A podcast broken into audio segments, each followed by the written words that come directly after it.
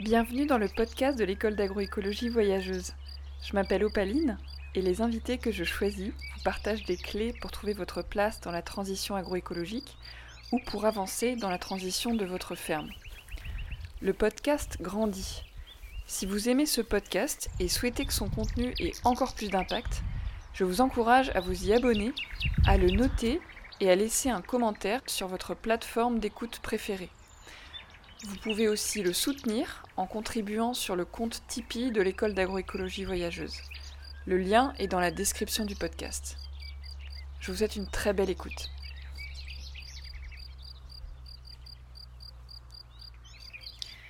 Bienvenue dans le podcast de l'école d'agroécologie voyageuse. Donc aujourd'hui, je suis super contente d'accueillir Jocelyn Michon. Bonjour Jocelyn. Bonjour Opaline. Donc euh, ça me fait vraiment plaisir de rééchanger avec toi euh, parce que quand j'ai été au Québec, tu étais la première ferme à laquelle j'ai été pendant mon tour du monde. C'est Frédéric Thomas qui m'avait mis en lien avec toi. Et euh, quand je suis venue chez toi, j'ai été très inspirée. J'avais jamais vu autant de vers de terre dans un sol, pour être tout à fait sincère. Et j'ai aussi été un petit peu bousculée parce qu'on n'a pas forcément la même vision des choses. Et je pense que dans l'agroécologie et dans le monde en général, le plus important, c'est qu'on garde euh, du débat dans les idées. Et euh, tu es aussi très pédagogue, tu accueilles beaucoup de gens dans ta ferme, tu as accueilli beaucoup de gens et beaucoup de gens viennent pour euh, apprendre. Et sur toute ta carrière d'agriculteur, donc 45 ans si je ne me trompe pas. 48. 48 ans, et ouais. Oui. 48 ans d'agriculture, c'est incroyable. Tu as passé bien plus de temps à ne pas travailler tes seuls qu'à travailler. Exactement. Euh, donc moi, l'intention que j'ai avec toi, c'est vraiment d'apprendre en fait sur qu'est-ce que t'ont appris autant d'années de non-travail du sol et plus précisément de semi-direct. Euh, j'ai envie aussi que tu nous partages quelques pépites de, technique en fait euh, de, ce que, de ce que tu as appris récemment avec certaines cultures, sur certaines, euh, certaines, euh, certains itinéraires techniques, et aussi peut-être partager des conseils pour les jeunes qui, qui, souhaitent devenir agriculteurs, parce que tu vas bientôt passer la main et peut-être que tu auras quelques conseils à donner. Et déjà, moi j'aimerais savoir comment tu te sens aujourd'hui donc ce matin, puisque c'est l'après-midi en France, c'est le matin au Québec. Tu m'as dit tout à l'heure qu'il faisait chaud. Donc comment tu te sens euh, ce matin, Jocelyn? Ben, ça, va bien, ça va bien malgré la, canicule qu'on a présentement au Québec. Aujourd'hui, on va ressentir avec le facteur humidex 42. 40 degrés, 42 degrés Celsius, c'est une des journées les plus chaudes des dernières années. Par contre, euh, c'est dans une période de croissance assez rapide. On a eu de la pluie, il fait chaud, c'est humide. Donc, euh, le maïs avance bien. Ça, se passe bien. Je me sens bien. Contrairement au mois de mai, où est-ce que ça a été euh, historiquement le mois le plus sec que j'ai connu des 48 dernières années, qui nous a causé beaucoup d'inquiétudes. Euh, maintenant, les choses se sont euh, replacées, puis euh, on a bon espoir que la saison va être bonne. Et les prix actuellement sont plutôt intéressants. Comme gestionnaire d'entreprise, on espère faire de beaux profits. Alors, quand la météo n'est pas de notre côté, on s'inquiète un peu, mais quand elle est de notre côté, on est bien heureux. OK. Donc, j'entends quand même une inquiétude par rapport au climat. Est-ce que, est-ce que Hum, une des raisons pour lesquelles euh, aujourd'hui tu, prends soin de tes sols, c'est aussi pour être résilient par rapport au changement climatique? Bah, c'est le résultat, oui, j'en prends conscience, mais le but, euh, si on recule de il y a 30 ans, 35 ans, quand on pensait au semi-direct, la première fois que j'ai pensé au semi-direct, c'était réduire le travail de sol. On ne pensait pas à l'environnement, on ne pensait pas à, je dirais même, euh, on pensait pas tant que ça à l'aspect économique. On voulait, moi, j'ai toujours pensé qu'on pouvait éliminer des, opérations sur la ferme. Euh, et conserver des rendements semblables sans, trop causer de, baisse de rendement. Et puis, en y allant progressivement, bien, aujourd'hui, on voit que les choses vont bien, puis qu'au point de vue euh, santé des sols et protection de l'environnement aussi, euh, réduction des gaz à effet de serre, euh, réduction du, carburant aussi. bon, tout, tout ça, c'est, c'est des facteurs qu'au départ, on n'avait peut-être pas imaginé. C'est tous les, le positif de tout ça, on l'a vu avec le temps. Mais au départ, c'était de ne pas faire des, opérations inutiles. Et on a réduit ça au plus simple appareil. Et je me souviens que tu me racontais, euh, tu m'as raconté, donc il y a trois ans maintenant, que quand ton père labourait les champs, puisque tu as repris la ferme euh, familiale, tu, aimais l'odeur de la terre ah euh, après le labour, mais tu n'aimais pas l'action de labourer, ça te faisait un truc. Oui, exactement. Non, c'est vrai qu'il y avait, surtout dans les, quand on labourait une, une légèrnière, là, qui avait euh, plusieurs années, le sol s'était replacé, qu'il y avait beaucoup de vers de terre, il y avait une odeur de sucré qu'on en, je sais pas, je sais pas si je peux dire ça comme ça, mais une petite odeur de sucré, là. J'aimais cette odeur-là. Mais tourner en rond à l'infini dans un champ, forcer avec le tracteur dans les zones plus difficiles, ça, non, j'étais pas capable. Non, ça mm. me, ça me repoussait vraiment du travail de sol. J'ai compris tôt qu'il faudrait essayer d'autres choses que la charrue ou même euh, tout outil de travail de sol. Et est-ce que à, la même époque, il y en a d'autres au Québec qui ont eu cette prise de conscience ou tu étais vraiment euh, un des premiers? C'est difficile à répondre à ça. il n'y avait pas de regroupement à ce moment-là. Euh, moi, c'était mon intention. Je me souviens qu'au milieu des années 70, j'ai vu une photo d'un semoir à semi-direct dans un champ de maïs et puis que je m'étais dit, hey, c'est ça que je veux faire un jour. Ça a pris presque 20 ans avant que ça se réalise. Alors, les autres qui ont vu, qui ont eu une révélation semblable dans les années 70, euh, ben, il y en a sûrement d'autres, mais le regroupement des producteurs à semi-direct s'est fait au début des années 90, là, en 93 exactement, ou 92. Peut-être plus 92, à la fin de, l'année 92. Et puis, on était... Euh, la première association, c'était euh, moins de 10. On était une dizaine, disons une dizaine de producteurs. Puis on s'est regroupé, puis le, groupe s'est augmenté d'année en année jusqu'à 175 producteurs, je pense, qui étaient membres du club à un certain moment donné. Parce qu'on avait une, association qui s'appelait Action Semi-Direct, qui était un regroupement provincial de producteurs. On se réunissait euh, trois, quatre fois par année. Puis je suis devenu président de cette association-là en 2002, si je ne me trompe pas.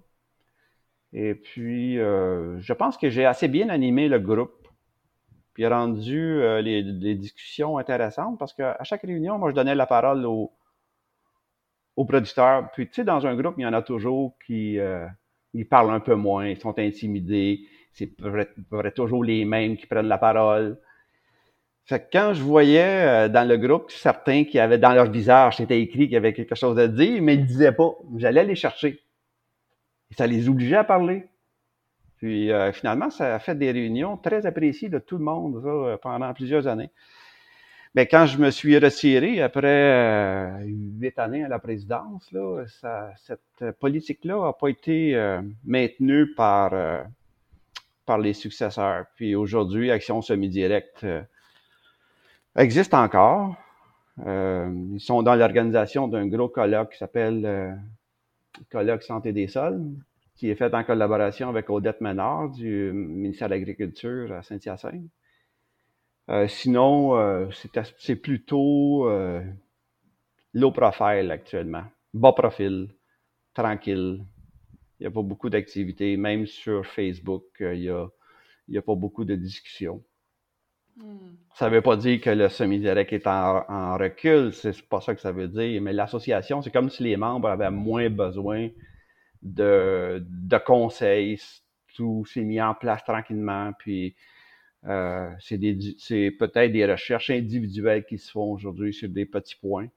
Le, les nouveaux, les nouveaux adeptes du euh, non-travail de sol, pas où est-ce qu'ils peuvent aller chercher leur euh, mentor, si on peut appeler ça même. Ça prend quelqu'un, quand tu commences une technique aussi différente du, que le, du travail de sol, ben, ça prend quelqu'un pour t'appuyer. Tu peux pas moi, je pense que tu peux pas te lancer dans une, un changement dans la façon de faire de l'entreprise où est-ce que tu as un certain risque, un très gros risque financier. Il faut que le, le passage du travail de sol au non-travail de sol se fasse d'une manière euh, qui va faire en sorte que tu n'auras pas de perte financière. Donc aujourd'hui, toi, tu as euh, une centaine d'hectares de maïs, une centaine d'hectares de soja et 40 euh, hectares de légumes d'industrie, à peu près, c'est ça? C'est pas mal ça, oui. 236 hectares au total. Et on a cessé la production de blé, parce que dans ma région, de, blé de printemps, parce que du blé du blé d'hiver dans ma région, c'est un petit peu difficile à cause des glaces qui se produisent l'hiver. Généralement, c'est février, fin janvier, fin février, il y a des redoux, puis euh, la neige fond, ça devient la glace et le blé, le blé a de la difficulté à, survivre.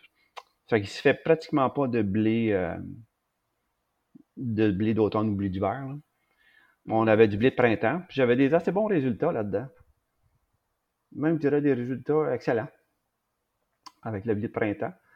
Mais même si j'avais des bons résultats, puis en plus c'était en production de semences, c'était un contrat pour une multiplication de semences, j'avais des bons prix. Euh, au niveau rentabilité, euh, c'était pas c'était pas ce qu'il y avait de mieux, c'était pas champion. Parce que le Québec, c'est pas vraiment une zone à production de blé.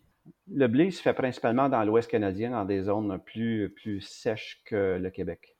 Et puis, euh, ben, en 2000, 2010 euh, ou 2011, on m'a une agronome que je connaissais qui travaillait pour Bonduel m'a approché pour connaître, pour savoir si je serais intéressé à produire des légumes de transformation, haricots, euh, de transformation ou pas de transformation. J'ai été un peu hésitant parce que la, réputation de, de Bonduel, surtout au niveau, je dirais pas Bonduel, mais la réputation de, de, quand on fait la récolte, au moment de la récolte, euh, récolter dans n'importe quelle condition euh, d'humidité, c'était pas.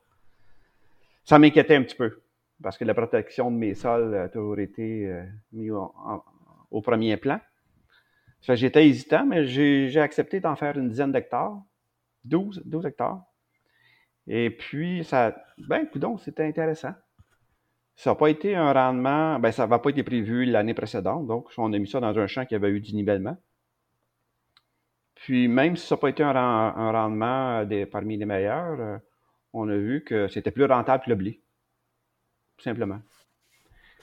Puis à ce moment-là, je travaillais pas mal tout seul, et puis les modifications de la moissonneuse-batteuse pour passer du maïs aux céréales, ben, c'était un petit peu compliqué, ben, difficile, puis je suis pas tellement travaillant, donc J'aimais pas tellement ça, faire les modifications sur la moissonneuse batteuse tout seul. C'était dur pour mon dos. Que finalement, euh, en regardant l'aspect économique des légumes par rapport au blé, on a décidé, puis qu'on voulait aussi avoir une période du mois d'août plus, plus relax, parce que la récolte de blé printemps se fait en août. On a décidé de, mettre de côté euh, la production de blé pour aller plus vers les légumes, qui nous permettait aussi de semer, étant donné que la récolte se fait hâtivement, en fin juillet, début août, de semer des beaux gros couverts multi-espèces qui vont être super jolis avec plein d'abeilles, de, bourdons, d'insectes, de belles fleurs. C'est ce, c'est ce que ça nous permettait de faire. Tandis que le blé qui était récolté, généralement dans la troisième, troisième semaine du mois d'août, mais il restait moins de temps pour euh, le développement du beau gros couvert. C'est ça. Fait qu'on a opté pour euh, les, légumes. Alors, donc moi, j'avais, fait un article sur, euh, sur le haricot vert en semi-direct qui, était une, grande première vraiment au Québec. Hein. et c'était vraiment très, très chouette. donc, depuis, depuis trois ans maintenant, tu continues à faire des légumes d'industrie et en semi-direct avec des résultats économiques très intéressants Oui, ah oui. ben, en fait, je le fais en semi-direct depuis le début. Moi, c'était condition première. Je ne ferais pas de légumes si je dois travailler le sol. C'était proscrit. Le travail de sol est proscrit ici. Puis, euh, à ce moment-là, à l'usine de Bedford, avec qui je fais affaire, parce qu'il y a trois usines au Québec, le directeur de production végétale s'est intéressé à ce que je faisais. Puis il a suivi ça de près. Benoît Lalanne, qui s'appelait. Et puis, euh, bon, on s'est rendu compte que ça allait bien. Les résultats sont, à chaque année, mes résultats sont parmi les meilleurs. Puis, même cette année, euh, au moment de ma récolte de pois, c'était le plus haut rendement de la saison. Par la suite, je ne sais pas ce qui s'est passé, là, mais même si ce n'est pas une année de très haut rendement, ici, on avait le plus haut rendement parce que mon sol garde plus l'humidité. Fait que donc, dans une période sèche, si on travaille le sol et qu'on sème des, pois ou des haricots, dans un sol séché euh, jusqu'à 7-8 cm de profondeur, ben, la levée se fait difficilement. Tandis qu'en semi-direct, on a gardé, on avait l'humidité à 3-4 cm malgré la sécheresse. Et puis, euh, la levée s'est faite relativement bien. C'est sûr qu'il y a certaines zones où est-ce qu'il y a un certain retard aussi d'émergence. Mais à la fin, euh, le champ était super beau. puis le rendement a été très bon. Ça va prendre un gros, gros rendement de maïs pour euh, égaler la rentabilité des pois. Est-ce que pour les gens qui nous écoutent et qui connaissent pas vraiment les enjeux du semi-direct, pour toi, euh, quelle est la difficulté d'un agriculteur à faire des haricots euh, en semi-direct en fait? Pourquoi, pourquoi tout le monde s'y met pas tout de suite? Hmm. Bon, bonne question. Euh, au départ, j'étais le seul en semi-direct. Par la suite, quelques années après, j'ai appris qu'un producteur en faisait aussi. Je pense que c'était des pois qu'il faisait en semi-direct. Cette année, j'ai appris qu'il y en avait d'autres. Mais je n'ai pas de contact avec ces, producteurs-là. Ils ne sont pas dans ma zone immédiate. C'est parce que dans les habitudes, les vieilles habitudes, les producteurs de légumes ont toujours eu des sols nus, hyper manucurés. manucure très propre, en absence de résidus, pour avoir un beau sol euh, uniforme et puis euh, en absence de, mauvaises herbes, là, et puis euh, en absence de, résidus, je devrais dire. C'est une question d'habitude. Quand je rencontre d'autres producteurs de légumes de d'autres régions, on me dit que mes champs, on parle de mes champs qui, sont bons, puis je sais que mes résultats sont bons, c'est connu, que c'est année après année, mes résultats sont parmi les meilleurs dans les productions de légumes. Pour l'usine, ils, ne veulent pas avoir de résidus d'autres cultures avec les pois ou les haricots. Donc, euh, les résidus de maïs, ils n'en veulent pas. Euh, des racines en travail réduit du sol, souvent la, souche de maïs est bousculée, puis euh, les récolteuses, les moissonneuses peuvent ramasser les, les, souches de maïs, puis ça crée des problèmes à l'usine. Ici, ben, on a pu démontrer en semant les légumes après le soya, que ça a été fauché ras, les résidus ont été, euh, euh, ont été, ont été broyés. On a semé un, un, seigle, donc le semis fait en sorte qu'il y ait un petit peu de brassage de surface, on enlève les parties des résidus. Et puis l'année suivante, euh, les résultats sont, la levée, le semis, ça fait bien, la levée est belle. Euh, puis on est moins, on euh, dépendant de la pluie. Est-ce que je peux dire ça comme ça? Oui. Donc, mon sol supporte mieux la sécheresse qu'un sol conventionnel, qu'un sol qui est travaillé. Ça, c'est certain. Ben, je dis sécheresse, mais disons le, le manque d'eau. Donc, qu'on comprenne bien, donc tu sèmes du seigle dans tes résidus de soja. Oui. Et ensuite, tu sèmes tes haricots dans un gros couvert de seigle roulé. C'est ça? Non, pas roulé. Non, parce que euh, pour le rouler, il faut que le seigle soit rendu à épiaison. Puis nous, ici, l'épiaison, se fait seulement qu'à la fin mai, début juin. Puis les pois, on peut les semer en avril. Les haricots, c'est vers la fin mai. Non, euh, le, le, le seigle n'est pas assez avancé pour qu'on le roule, euh, moi, il est détruit avec le glyphosate, tout simplement. Je fais un brûlage, je sème et... Mais malgré dans les pois, il faut faire attention. J'ai appris dans les pois que si on sème et qu'on détruit après, ben, il y a des, des plants de seigle qui risquent de se retrouver sous des mottes de terre et puis euh, repartir par la suite, ce qui peut ah, causer problème. On ne peut pas avoir des pieds de seigle à maturité avec les pois. Ça peut devenir, je pense que c'est un allergène, celui-là aussi. Donc, euh, il faut détruire avant le semis. Mais dans les haricots, euh, je peux le faire n'importe quand. Je peux semer et on détruit par la suite. Puis, en fait, en fait, il faut que les, le seigle soit bien écrasé au sol au moment de la récolte. Un roulage peut faire en sorte que la tête relève. Donc, on est mieux de détruire chimiquement et puis mm. d'éviter les problèmes. Moi, dans mon soya, je sème après le maïs, je sème aussi du seigle. Et puis, dans mon soya, je le détruis. S'il y a des plants qui repartent, c'est pas grave là, dans, le soya, mais dans, les, dans les légumes, il ne faut pas qu'il y en ait. Sinon, on est obligé de Une fois que tu as, récolté tes légumes, tu, tu sèmes un couvert euh, multi-espèces Mm-hmm. Euh, donc c'est le couvert, euh, le couvert de ta rotation. Qu'est-ce qu'il y a dedans et à, quoi il sert en fait? Ben, il sert à améliorer la santé générale du sol. Je, je, sais qu'il y en a qui ont. On nous dit souvent, c'est quoi le but? Est-ce que c'est produire l'azote parce que tu vas avoir du maïs? Est-ce que c'est bon euh, capter le fumier? Moi, il y a un peu de tout. Ça se fait, je fais un mélange assez euh, pas proportionnel. Bon, assez bien réparti de graminées, de légumineuses et puis de crucifères. Puis de facili aussi quand, quand, je peux en avoir à prix raisonnable. Euh, donc, je sème de l'avoine, du sorgho comme graminées. Ensuite, dans les légumineuses, j'ai des pois, la févrole, euh, du cowpea. J'ai quoi aussi? Euh, j'ai ma liste ici proche. Je pense que je l'avais tantôt. Non, je ne l'ai pas. Bon, en tout cas, des légumineuses. Dans, en plus grande partie, c'est des pois, même des restants de pois de, de semences du printemps. Et aussi, je mets des restants de semences de maïs.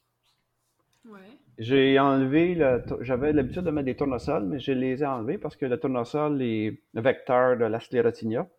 Puis ah, ici, dans nos conditions humides, la sclérotinia, ça peut être un problème dans le soya. Donc c'est un champignon, hein, je précise. Ouais. Ça fait qu'on a enlevé depuis deux ans, malgré que c'était très joli. Les gens s'arrêtaient pour prendre des photos parce qu'on n'en voit pas beaucoup des champs de, avec des tournesols euh, dans la région ici.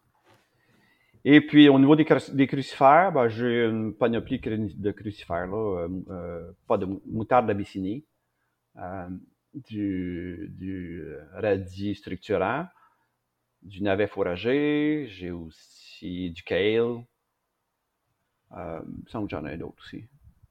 Bon, en tout cas, puis ça, j'ai appris à limiter la quantité. Parce que quand on met trop de semences de, crucifères, ben, ils lèvent bien, puis ils prennent beaucoup d'espace, puis ils compétitionnent un peu trop fort. que hmm. J'ai limité la, à un kilo et demi l'ensemble des, crucifères que je mets dans mon mélange. Je sème environ 45 kilos à l'hectare d'un mélange de fèvre, l'avoine et toutes les, les hmm. autres cultures. Donc le, le, le bonheur euh, de tes pratiques, il y est au bonheur de voir des sols vivants, de voir aussi de la vie dans tes couverts, de voir une grosse biomasse euh, et de voir aussi qu'il y aura un résultat économique. Tu vois, est-ce que, est-ce que tout ça c'est équilibré? J'ai l'impression que tu fais du semi direct et de l'agriculture de conservation des sols en fait, parce que tu fais pas que du semi direct, tu fais de l'agriculture de conservation, ce qui est euh, une, rotation diversifiée, une couverture des sols permanente et euh, du, semi direct. Tu vois, il y, a les trois choses. Ouais, Donc tu fais ça parce que tu es heureux de régénérer tes sols et de voir qu'ils sont en vie. Et tu es heureux aussi d'avoir un résultat économique parce que euh, voilà, et en fait, ma question, c'est est-ce que les deux se valent? Tu vois, est-ce que, est -ce que le bonheur est lié au résultat économique et aussi à la vie dans tes parcelles? Ah, bien, comme entrepreneur, euh, c'est certain que c'est l'aspect économique qui, passe en premier. Il faut faire de l'argent, sinon euh, le bonheur d'avoir des belles cultures, euh, ça vaut pas grand-chose. Il faut faire des sous. Et puis, les choses vont bien de ce côté-là.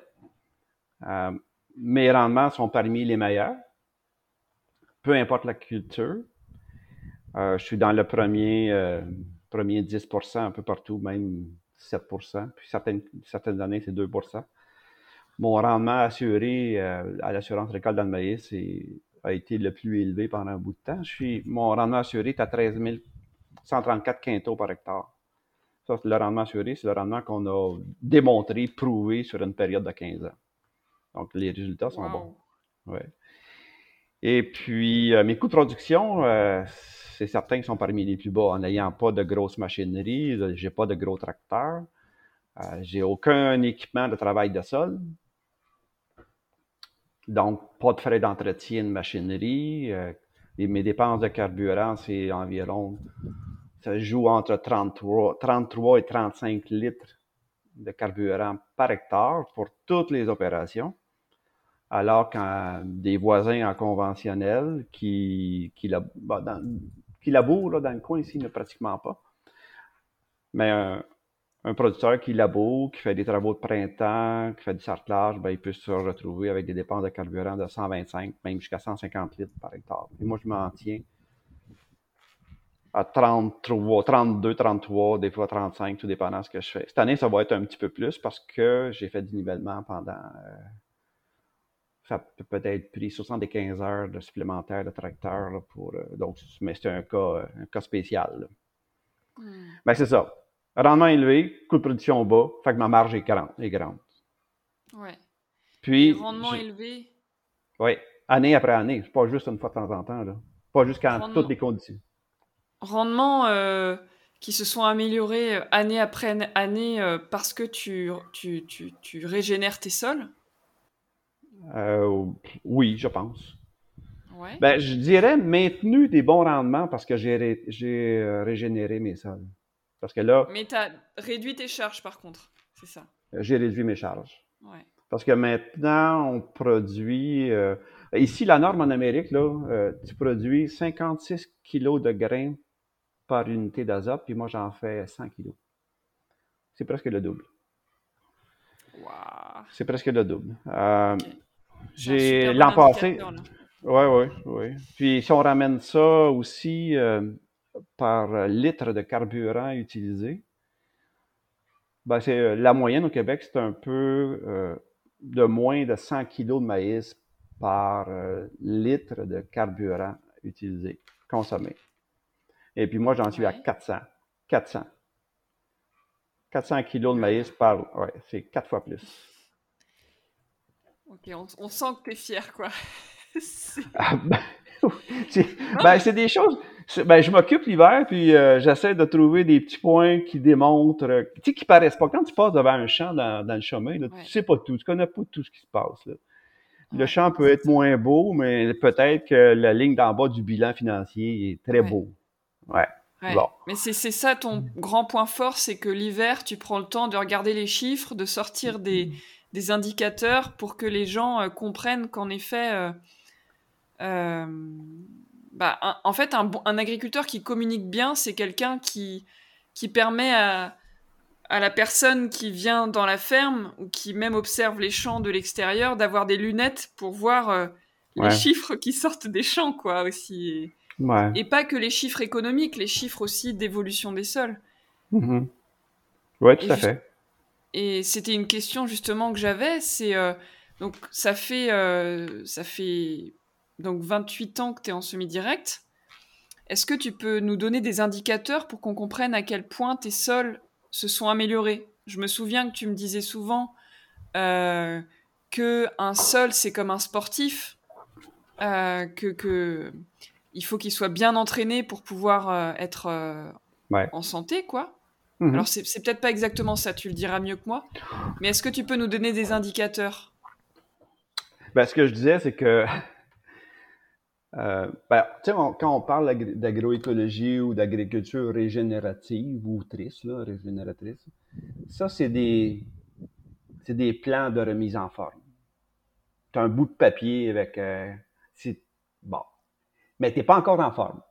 Tu sais, je peux bien peser 200 euh, kilos et puis euh, commencer mon entraînement qui serait comme me régénérer, régénérer ma santé, me remettre en santé.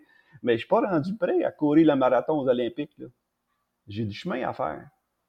Mais ça, il n'était pas en si mauvais état que ça avant que je commence le semi-direct parce que je suis un ancien producteur laitier. Mon père était super bon dans les champs, était bon dans les tables.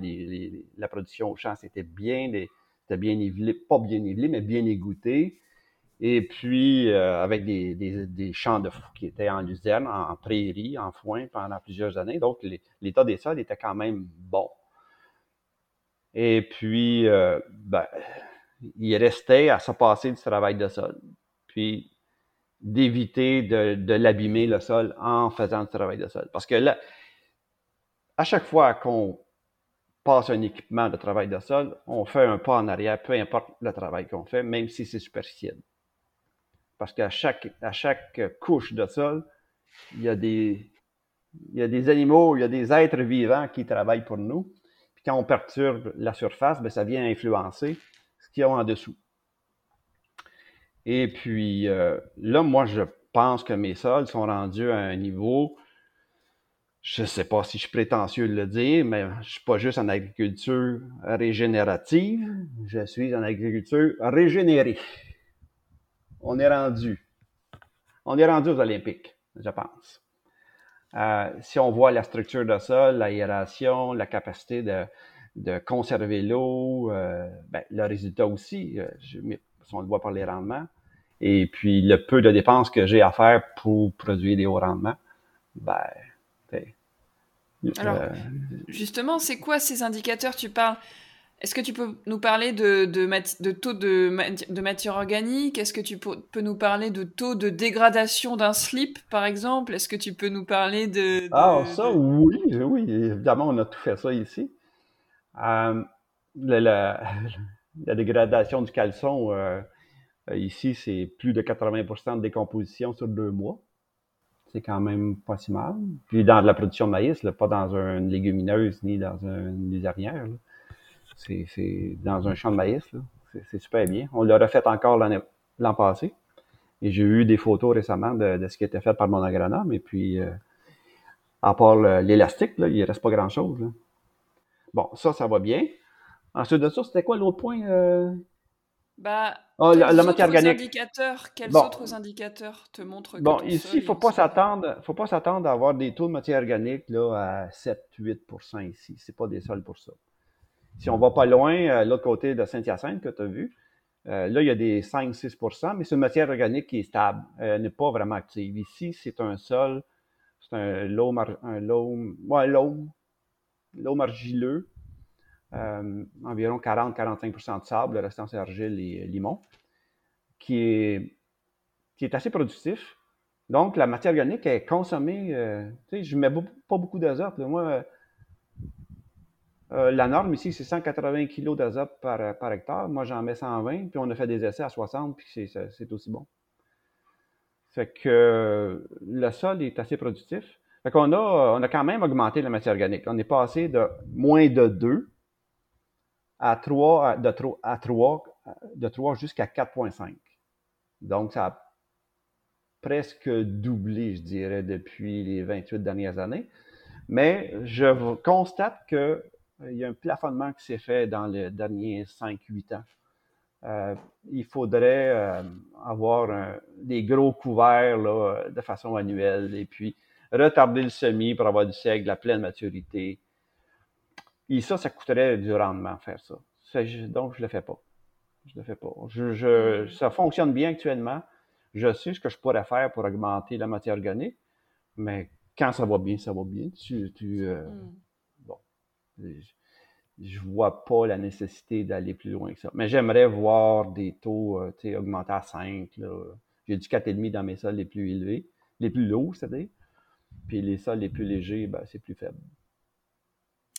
Ben, dans les indicateurs aussi, c'est sûr, moi, ce que j'ai calculé, c'était euh, euh ben, le rendement par hectare, comparé à la zone de production. faut pas comparer à la, chez vous, comparez pas vos rendements avec la France au complet, c'est le secteur. Il y a aussi euh, par unité d'azote appliqué, combien on produit de kilogrammes d'une culture par unité d'azote, et puis ramener ça à l'hectare. Ramener ça au, litre de, carburant consommé, ce qui va nous donner un aperçu du travail de sol qui est, qui est fait, puis de la santé du sol.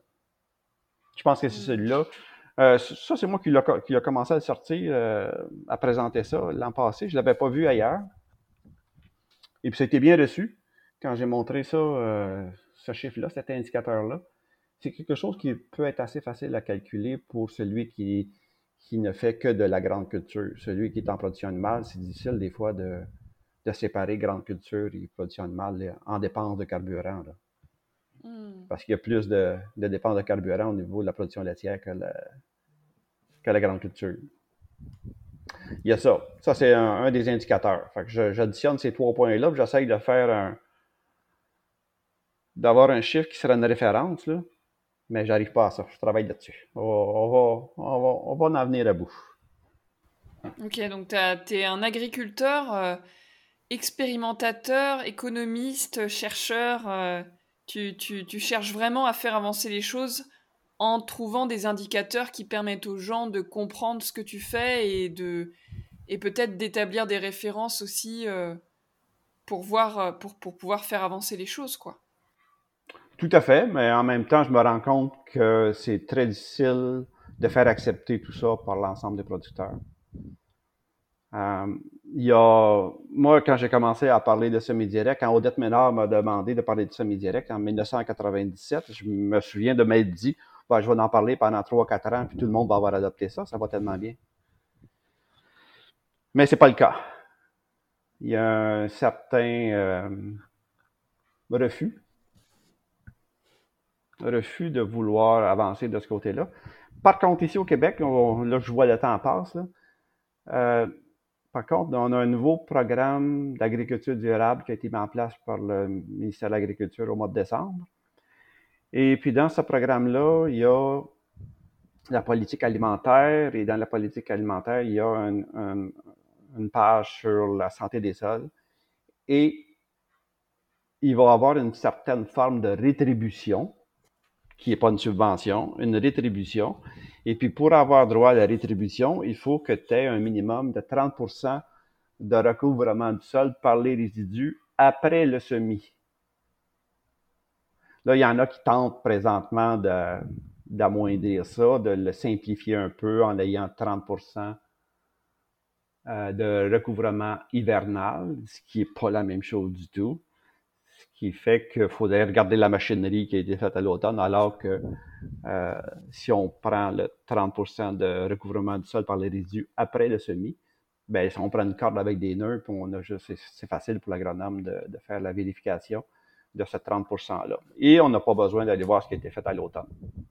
Hmm. Fait que ça, c'est la première fois au Québec qu'on entend parler de cette notion-là officiellement dans une loi ou dans un programme de rétribution pour les bonnes pratiques environnementales. C'est nouveau. C'est pas encore, c'est supposé être mis en place en 2022. Et puis d'ici là, ben, il y a beaucoup d'experts, de supposés experts qui s'arrangent, ben, bon, je vais faire attention à ce que je dis, qui veulent le,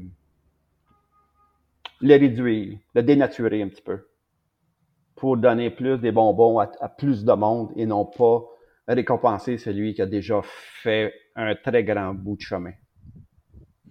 Parce que la politique de donner des sous pour intéresser quelqu'un, ça n'a jamais fonctionné en 30 ans, depuis les 30 dernières années.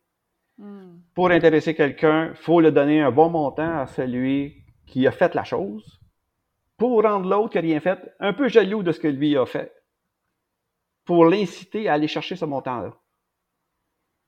Ça n'a jamais fonctionné, ça, de donner des sous, euh, subvention à, à, une nouvelle pratique, à payer pour des équipements ou payer pour des cultures de couverture. Non, ça, ça, sert à rien. Oui, oui, c'est intéressant.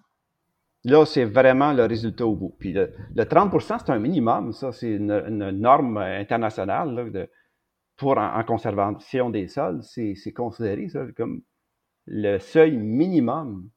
Tandis que si on compare à ce que je fais chez moi, c'est, de 70 à 95% de recouvrement du sol après le semis. Là, on, fait juste demander 30% Puis il y en a qui avaient encore moins de 30, que le 30 Ça fait que même parmi les professionnels, des agronomes, il y en a qui ne comprennent pas le principe de la santé des sols. Ça, c'est une déception pour moi.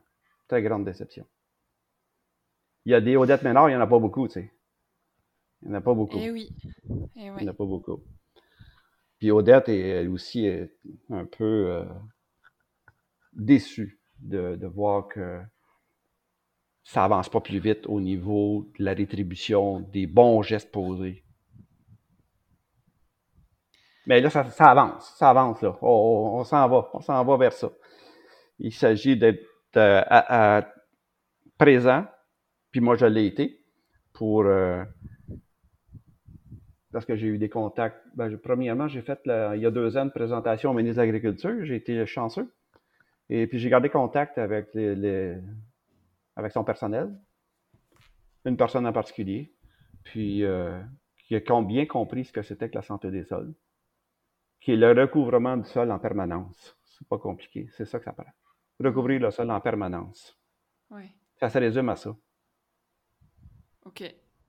Pour pas qu'il pour qu'il se comme nous, quoi. C'est important qu'on soit euh, couvert en hiver et, en, et à l'ombre en été euh, pour se sentir bien. Ouais, le, le, sol ne devrait jamais voir le soleil. C'est ça. Ouais. Le sol ne devrait jamais voir le soleil. Euh, dans la nature, il n'y a jamais de sol nu, quoi. C'est ça. Tout ce qui permet de... Oui, t'es rendu au bout? bah, tu peux, tu peux finir ta phrase, vas-y, il n'y a pas de problème. je l'ai perdu, je sais pas, c'est pas grave. Bah, on, va, on va petit à petit se diriger vers la fin du podcast. Euh, mais en fait, je pourrais parler des heures avec toi, euh, Jocelyn. Euh, donc, en fait, tu as aujourd'hui 68 ans. Tu me l'as dit tout à l'heure. oui. Et, et tu, tu, as une grande carrière. je me souviens que quand tu, tu es devenu agriculteur parce que tu avais eu un appel tu me l'avais dit euh, quand tu étais euh, en école d'agriculture. Et, euh, et, donc, voilà, l'appel maintenant, il a, eu le, il a eu lieu il y a longtemps. Mais tu te souviens sans doute de l'état d'esprit dans lequel tu étais quand tu étais jeune, futur agriculteur. Mmh et du coup, aujourd'hui, en 2021, après la carrière que tu, que tu, que tu, es plutôt à la fin qu'au début quand même. Euh, est-ce que tu as des conseils à donner aux jeunes qui, qui ont envie de se lancer, euh, peu importe la taille de leur ferme, qu'ils ont envie de faire du maraîchage, de l'élevage ou des grandes cultures Est-ce qu'il y a un message que tu aimerais leur faire passer? Je sais qu'il faut pas. Moi, je pense qu'il faut pas s'arrêter à une certaine idéologie. Euh, la nature, c'est pas ça. C'est pas, euh, ça n'a pas été créé par l'homme, ça, la nature. l'homme est en train de faire des, faire des, euh, présenter des façons de faire. Je regarde un peu euh, en agroécologie, agriculture régénérative, tous ces termes-là, biodynamie, agriculture biologique, permaculture, agriculture naturelle, agriculture de conservation. Moi, je suis là, en agriculture de conservation puis en agriculture de conservation des sols. Il y a là-dedans, il n'y a rien qui est tout blanc, il n'y a rien qui est tout noir. Dans rien. C'est toujours des tons de gris. C'est ça mon message. Faut pas s'arrêter à une philosophie là, qui au rêve. Je suis pas un rêveur, moi. Moi, je suis terre à terre, pragmatique. Et puis, ça me prend du concret, des preuves au champ.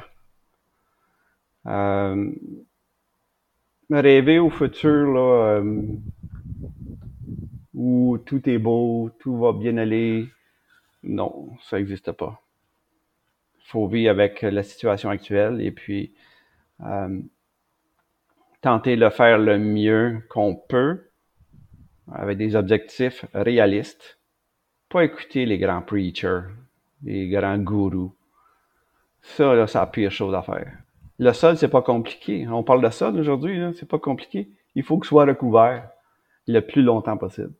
Si c'est 100%, tant mieux. Si c'est 80%, c'est déjà pas payé. Mais il faut jamais le laisser à nu. C'est ça qu'il faut envisager.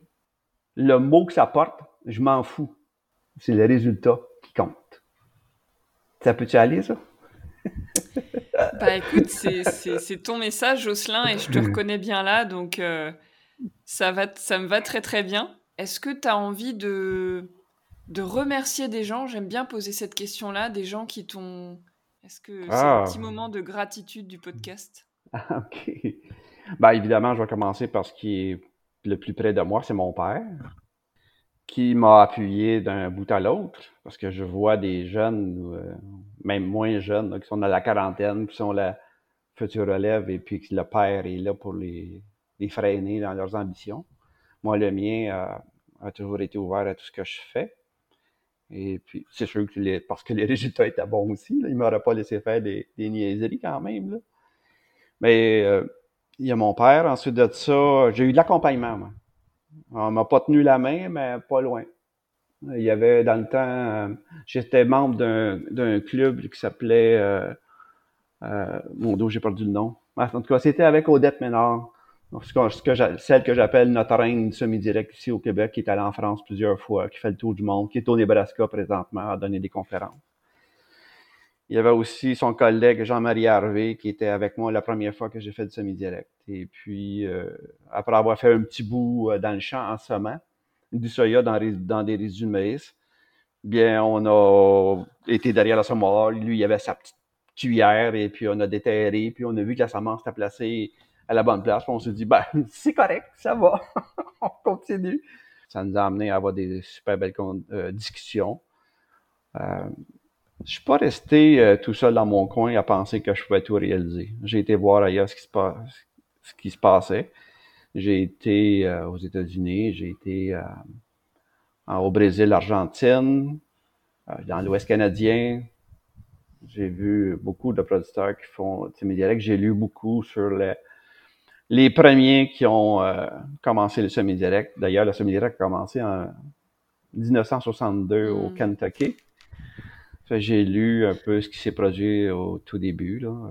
Ce que tu es en train de nous dire, donc, c'est aussi que c'est important d'aller voir ailleurs quand on peut. Oui. Euh, avant de. Enfin, quand on est en train de mettre en place une pratique ou même avant de devenir agriculteur, c'est important d'aller voir ailleurs. C'est ce que oh, j'ai fait et c'est ce que font les étudiants de l'école d'agroécologie voyageuse. C'est super. c'est ce qu'il faut faire. Euh, mais à un moment donné, il faut arrêter d'analyser. Il faut euh, évaluer, analyser, prendre une décision. Il faut la prendre, la décision. Ouais. Mais quand on a bien évalué, puis euh, généralement, les, choses, ça, va, ça passe bien. Ça devrait bien se passer. Parce que les échecs ici, là, en semi-direct, on en a vu. Il y en a à l'appel, des échecs. C'est des gars qui sont restés chez eux, ils ont décidé du jour au lendemain d'aller au semi-direct, se sont achetés un beau gros samoir vert et jaune, et puis on dit, ben regarde, on en fait du semi-direct. Oups, le sol n'était pas prêt à le faire. Le sol n'était pas aéré, il était compacté. L'eau ne, s'infiltre pas. Pour réussir le semi-direct, ça prend des conditions gagnantes. Donc, un sol qui est déjà en assez bon état. Donc, une transition, comme, comme moi je l'ai fait de façon involontaire, j'ai fait une transition sur une période de huit années en travaillant mon sol de moins en moins profondément, en permettant une augmentation de la population de vers terre, meilleur geste, apprendre à gérer les résidus de culture. Puis quand je suis arrivé au semi-direct, ben, j'étais prêt. Le sol était prêt. Hmm. L'eau s'infiltrait. Il n'y avait pas de compaction. Que, des cas, les euh, pires cas, c'est des producteurs de porc qui sont en monoculture de maïs, année après année maïs pour soigner les porcs, et puis euh, qu'ils ont des gros applicateurs, des, euh, euh, des gros réservoirs qui circulent dans le champ, des 30, 40, 50 tonnes qui se promènent. Mais ils créent de la compaction, puis du jour au lendemain, ils disent ben là, on va faire du. On pourra essayer semi-direct. Mais moi, je peux leur dire à ce moment-là, rendez donc vos clés à votre banquier, ça, ça ira pas ça ira pas. Le sol, euh, tu as des choses à changer, tu as des choix à faire avant d'aller au semi-direct. Mais quand tu fais une belle transition, puis que les, tu prends ton temps, tu analyses bien, puis que les résultats sont bons, euh, à un moment donné, la vie est belle. Mes, mes chums là, qui ont commencé euh, en même temps que moi, la vie est belle aujourd'hui. Tout va bien. Les résultats sont là. Je suis pas le seul. C'est pas unique, ça, Jocelyn Michon. Là. On en parle beaucoup. Euh, on parle beaucoup de moi comme une référence là, ici au Québec en semi-direct. En fait, je, je fais rien de plus que mon ami François ou Jean-François qui ont commencé en même temps que moi. Là. Ils ont les mêmes résultats, sauf que ne l'expriment pas. Moi, on me demande de l'exprimer, puis c'est la différence les, meilleurs, parfois, ne parlent pas beaucoup d'eux. Ça, c'est important aussi à, dire qu'on ne communique pas forcément. Euh, quand on est vraiment en train de faire quelque chose d'efficace, on ne communique pas forcément beaucoup. Ouais. C'est pas une obligation. Moi, on m'a tordu le bras pour le faire. Ouais, bah c'est ce que j'ai fait en faisant ce podcast. oui. Et c'est bien. J'espère que ça va être utile. Bah, en tout cas, euh, merci beaucoup Jocelyn d'avoir pris ce temps. Bah, je te souhaite une très belle journée. Et puis en espérant que, que les cultures euh, continuent à bien pousser euh, malgré la chaleur. Ah, ça craque dehors tellement ça pousse. Ça va bien. Bah, super. Merci beaucoup. Ben, merci beaucoup. je te remercie beaucoup, Opaline. Ça a été très agréable encore une fois de discuter avec toi. À bientôt. Bye bye.